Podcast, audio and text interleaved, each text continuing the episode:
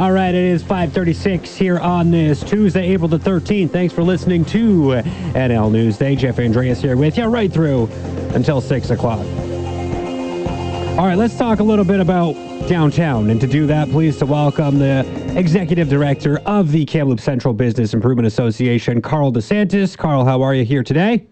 Well, I thought I was here to report on a new weather statement for downtown. Sunshine with a 100% chance of patio drinks and a great meal. Oh my goodness. I uh, I am all about that forecast. I should be saying that, shouldn't I? Instead of just weather, so. sunshine so. and temperatures, there's more to it. It's drink time. Um, Absolutely. Yeah. Well, since you brought up patios, and that was one of the things that came up at Kamloops City Council today, was mm-hmm. a bit of an expansion to the patio program. So they're adding some more dollars in to be able to help put in those uh, sidewalk extensions so that uh, businesses, and restaurants are allowed to put some more seating outside. I imagine, um, just first and foremost, you're you're thrilled to see that the city is is taking that step to add some more money in there. Absolutely, I'm thrilled. The businesses are thrilled, and the feedback that we're getting from our consumers is so appreciative.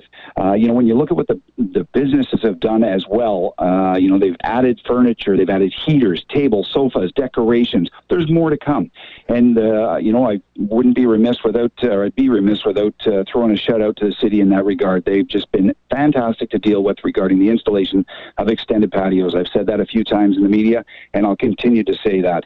I also want to bring to the attention of everybody. You know, we also need to consider. I mean, we, there's a lot of conversations about the 200 grand and then the additional 150 thousand dollars. And up front, that sounds like a chunk of change, but you know what? Consider the alternative if they weren't approved. Mm-hmm. We would see closures. We would see job losses. We may see reduced tax bases. $150,000 in the scheme of things is a small price to pay very much appreciated, but it's a small price to pay, and it's going to continue. Uh, it's that olive branch that our uh, business community requires. How much too are you liking the the letdowns here this year, right? Because last year it was all wood paneling, but now it's all brick. I imagine that. Uh, I mean, it looks nicer from my side of things, and I'm sure for, for anyone who I maybe has uh, uh, mobility issues, that's probably a, a much nicer for them as well. Are you getting some good feedback on that? Absolutely much safer aesthetics. They're absolutely beautiful, and uh, from a sustainability perspective, uh, I think they're looking good for the long haul. And uh, you know, we look forward to uh, feedback that we get from the businesses and the consumers throughout the summer. Last year, we had, I think it was uh, 13 businesses benefiting from this. We're up to about 21 applications so far. Um, translated, that's 11 patios that have been installed downtown, and some of the patios uh, are servicing more than one business mm-hmm. at, at a time. So, so this is just absolutely fantastic. You walk down Victoria Street and you just can't help but smile. There was uh, obviously uh, the, the, the new restrictions. They came into effect at the tail end of March, right, where it said restaurants can no longer offer uh, services for people to dine indoors. Do you think that hmm. that had a big impact on some of the applications that we're seeing for, for outside patios and for those patio extensions? Do you think we would see as many that we have here today, the number you just mentioned? Would we see that number be that high if we didn't have these restrictions in place? Do you think that maybe pushed a few owners over the edge to make sure they, they got that application in? I would suggest absolutely yes, that that is the case. Uh, you know, the perception is that the message from Dr. Bonnie is that restaurants are closed for clarity, they are not closed. They are closed for in-house dining only, but takeout, delivery, and uh, and those services are still continuing, and they are still allowed to offer services outside. So the extended patios uh, are a, a, lifeline that many of the businesses realized, and that's why you've seen the applications that have come through. Um, and also sp- sticking with uh, restaurants specifically, and I just wanted to ask a quick question on this whole circuit breaker fund, if you don't mind. Just in the, the province announcing late last week that there was this $50 million pot where restaurant owners or anyone else who was impacted by this latest round of restrictions, that could include, you know, people who run fitness classes and things like that. But restaurants seem to be the ones that are getting the majority of the focus here. There, I was talking to, to Peter Milobar, our Kamloops North MLA, about this program earlier on in the show, and, and a lot of confusion coming from just how much money might actually be handed out to restaurant owners. Um, you know, I know it's early stages. I think the application process only formally opened up today, but have you heard anything about this fund? Have you heard concerns, yeah. complaints, or maybe people are just happy that they're getting any amount of money at this stage of the game? Just, you know, what's the reaction been?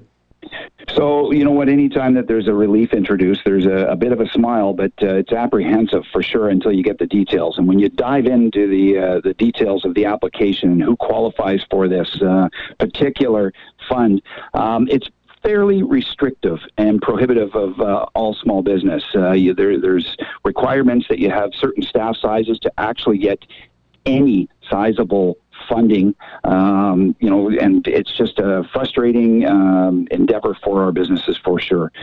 Right. More could be done. There's a there's a lot of room for improvement there. There really is. Yeah, absolutely. Like no one's ever going to say no to a thousand dollars, but they also might sit there and say, man, you took how many thousands of dollars of business away from me by having these restrictions in place. This isn't going to help cover my bills. So there's definitely some give and take to that as well. Uh, one more Absolutely. thing, Carl. Well, I have you Yeah. on the line, but uh, you were a, a little bit worried about this strengthening community fund. Not worried. That's not the right word. But uh, Kamloops City Council they approved this, or, or they're going to apply for this grant funding. Two and a half million dollars, I believe, was the number. Colton and I were talking about it before you jumped on here with me, Yeah. and and you said, you know, these are all good things. The fact that it's going to provide things like washroom facilities and and and you know, whatever else. There's lots of good things that come with this, but maybe there was a bit of a missed opportunity here by council as well.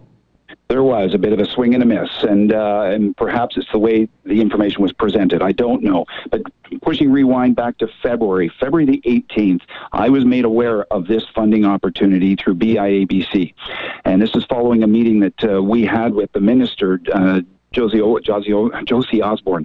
Uh, I forwarded this information directly to uh, city directors and council uh, with this as a great opportunity to address community safety issues downtown.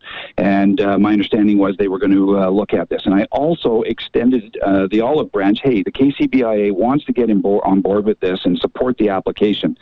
And it's not about what was included today, what was presented to council. It's about what was overlooked, what was ignored. And there, there are some very important safety initiatives that we have proposed to uh, city officials that are just uh, we're treading uh, we're spinning our tires and uh, we'll find another way to have this conversation going forward. But this would have been a great opportunity to offset the uh, limited expenses for the introduction of some of these initiatives. So so yeah it was a little bit frustrating in that regard. And you know I, earlier in the show here earlier in our chat I gave a big shout out to the city they deserved it. Uh, I'm not as happy about that particular decision now. It's uh, disappointing for downtown business. Well, I can uh, bring those points up when I talk to the mayor tomorrow. But thanks so much, Carl. Appreciate the time today. Um, Always a pleasure. Yeah, we'll do it Always a again soon. All right. All right, there is Carl DeSantis, the executive director of the Kamloops Central Business Improvement Association, talking about patios, talking about funding for social supports here in our community. Maybe more could have been done with that grant opportunity uh, that is out there. Of course, the city just applying for the grant, so we have to wait for that to even come back. We'll hear about that more in a month, but at the same point in time, maybe a, a few more things could have been added into that application process based on what Carl just had to say there.